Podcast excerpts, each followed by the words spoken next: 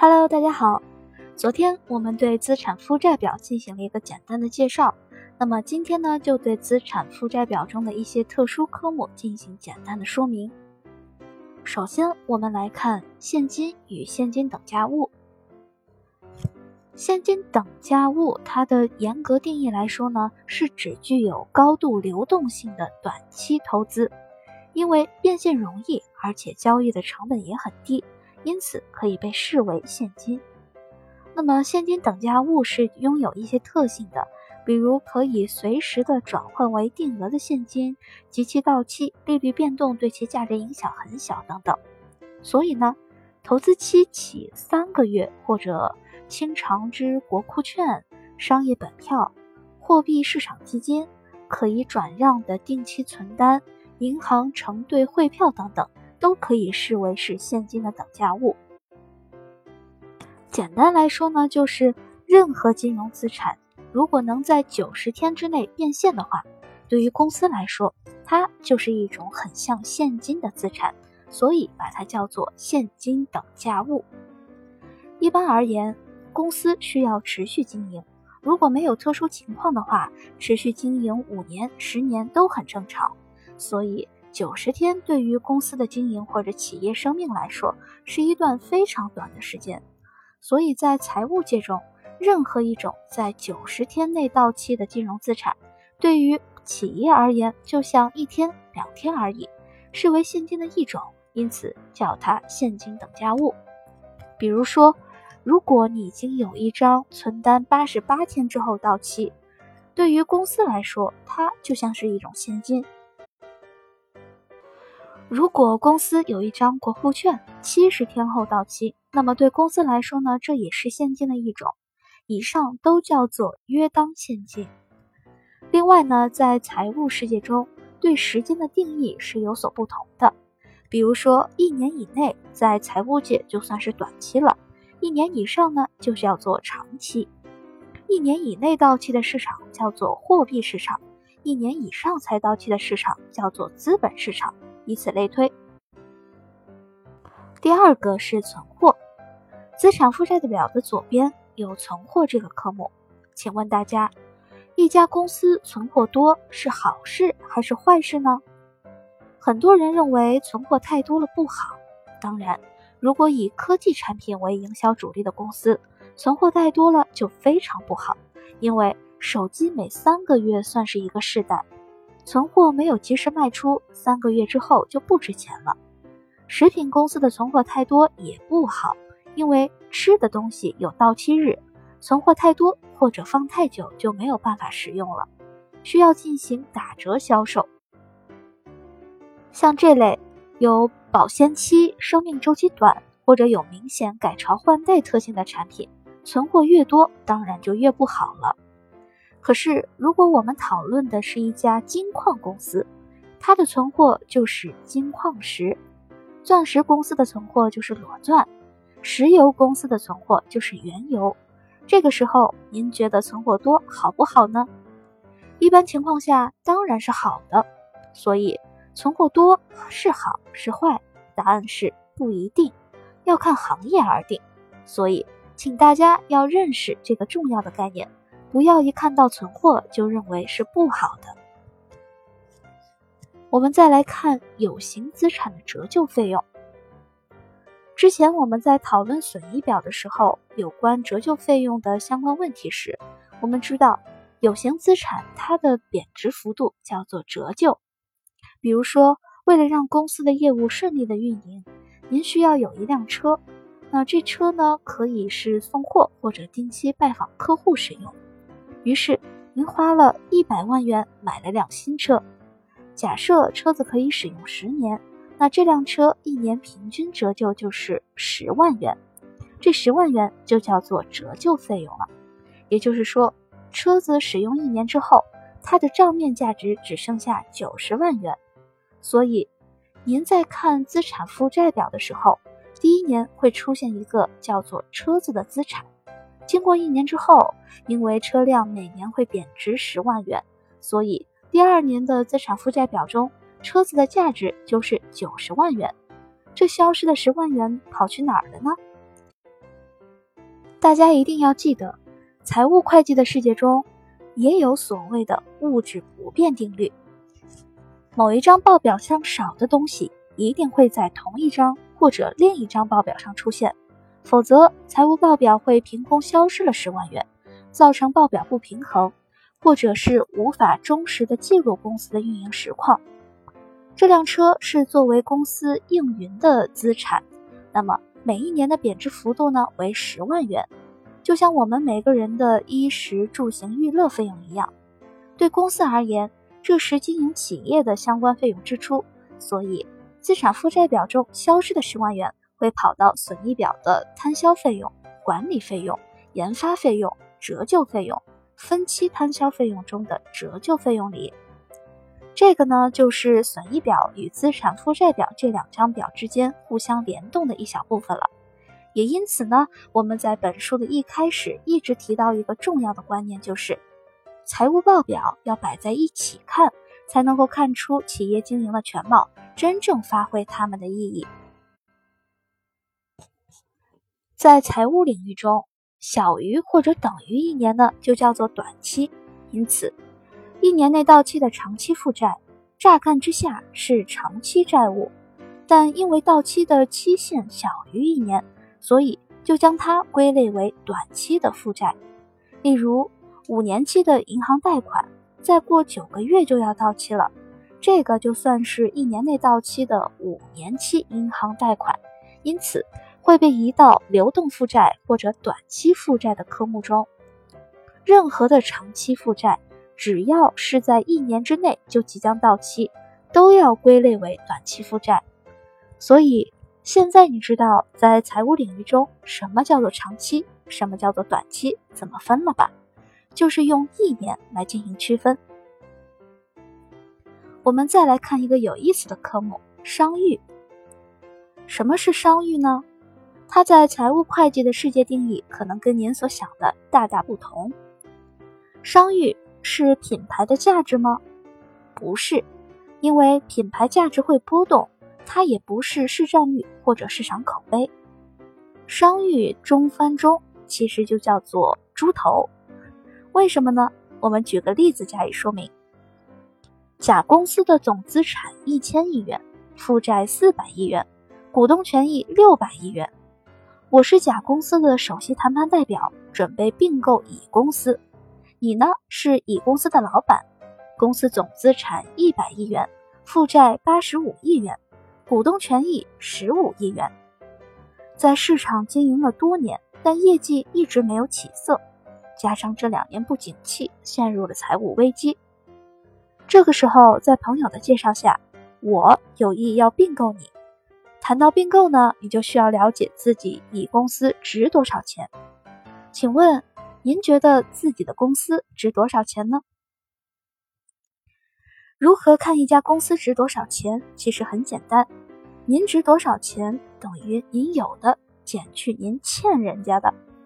所以，就以公司而言，它的价值就等于100亿元减去85亿元等于15亿元。这15亿元就叫做公司的净值，也就是全部的股东权益。所以您的乙公司的身价是15亿元。我们常在外面听到净值，其实指的就是股东权益，也就是您有的资产减去您欠别人的钱。所以个股的观念会出现在股东权益这个大区块中。还记得前面提到的每股获利或者每股盈余吗？因为每股盈余是指公司为股东出资的每一股赚了多少钱，而赚或者亏是指损益表的内容，所以每股获利或者每股盈余会出现在损益表的那张报表上。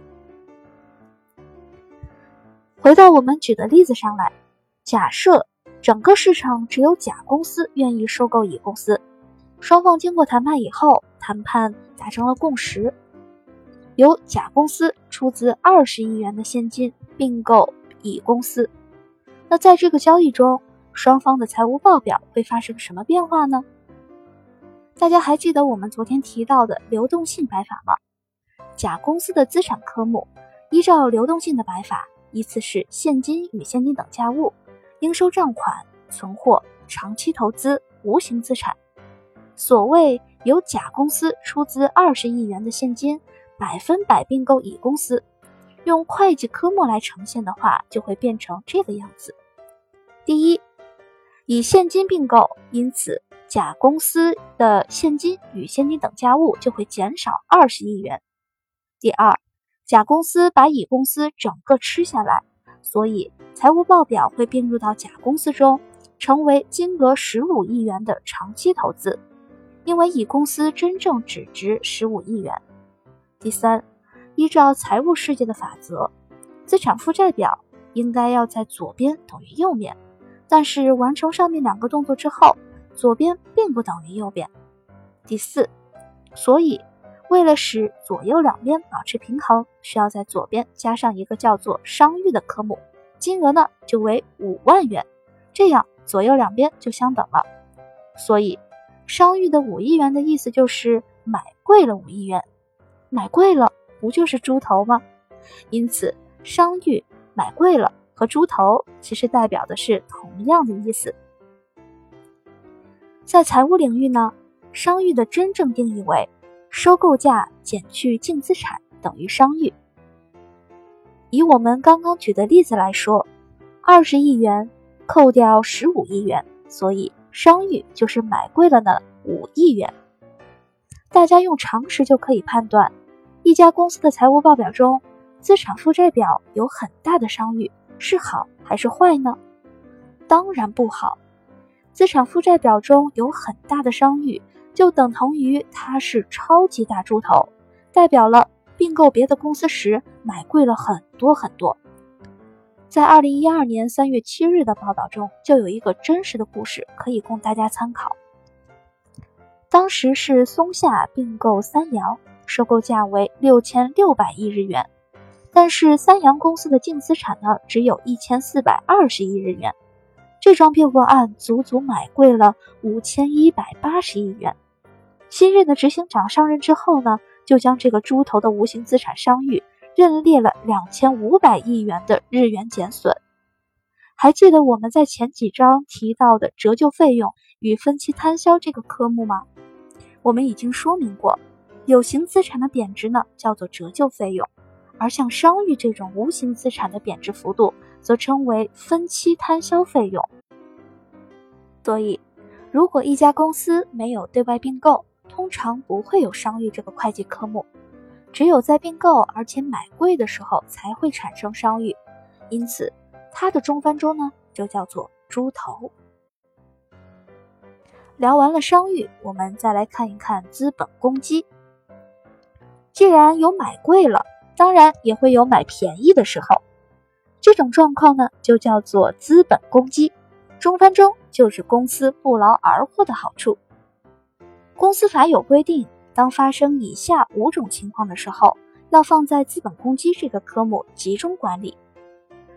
股本溢价，资产重估的价值，处分固定资产的收益，公司合并所获的利益，以及接受捐赠所得的利益。在此我们挑几个比较常见的项目进行说明。首先我们看股本溢价，以实例说明还是比较容易理解的。譬如现在公司要通过现金增资，每股40亿元，但是公司法规定这40元要交代清楚，所以分成2个项目，一个是面额，一个是溢价。因此现金增资40亿元，面额呢就是10块钱，溢价是30元。这其中面额要增到普通股的股本中，代表股东依面额出资的部分。溢价呢属于多收的钱，这个要加在资本公积这个科目中进行集中的管理。假设公司今天只发行1股现金的增资40元，所以跟股东收了现金40元。资产负债表的左边现金会增加40元，因为左右两边要相等，那么右边也要加上40元。它当然不可能加到负债中去，那应该加在哪儿呢？答案是10块钱加在普通股的股本中，溢价的部分要加在资本公积中，所以报表上的资本公积增加30元，这样左右就又相等了。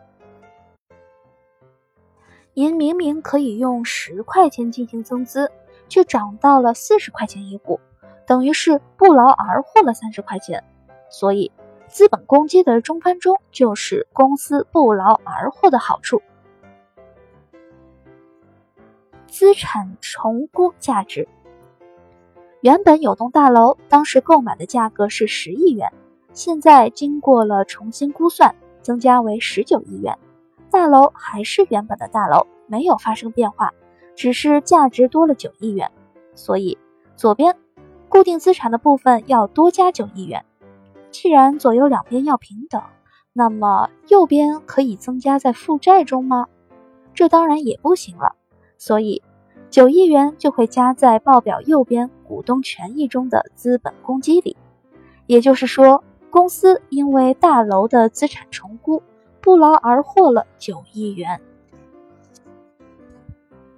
我们再来看处分固定资产所得的收益。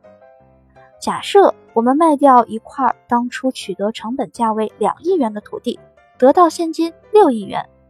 资产负债表的左边要变动，土地部分要进行删除，因为我们把它卖掉了，并且要增加现金6亿元。如今资产负债表的左边共增加了4亿元，所以右面也要增加4亿元。这4亿元呢，就会放在股东权益的资本公积中，这样左右两边又平等了。再来看一看受领捐赠。假设某个善心的人士捐给了公司1亿元，左边的现金加了1亿，那么右边也是要增加1亿，因此呢，这1亿元也增加在了资本公积中。别人捐给公司现金1亿元，对公司来说当然是不劳而获的好处喽。只要记住资产负债表是左边等于右边的这样一个概念，就可以轻松地推导出各个科目的真实意义了。另外，如果要知道公司值多少钱，就要看一下股东权益这一块，您有的减去您欠人家的，就是股东权益了。好了，今天的内容就到这里了，你学到了吗？我们明天再见。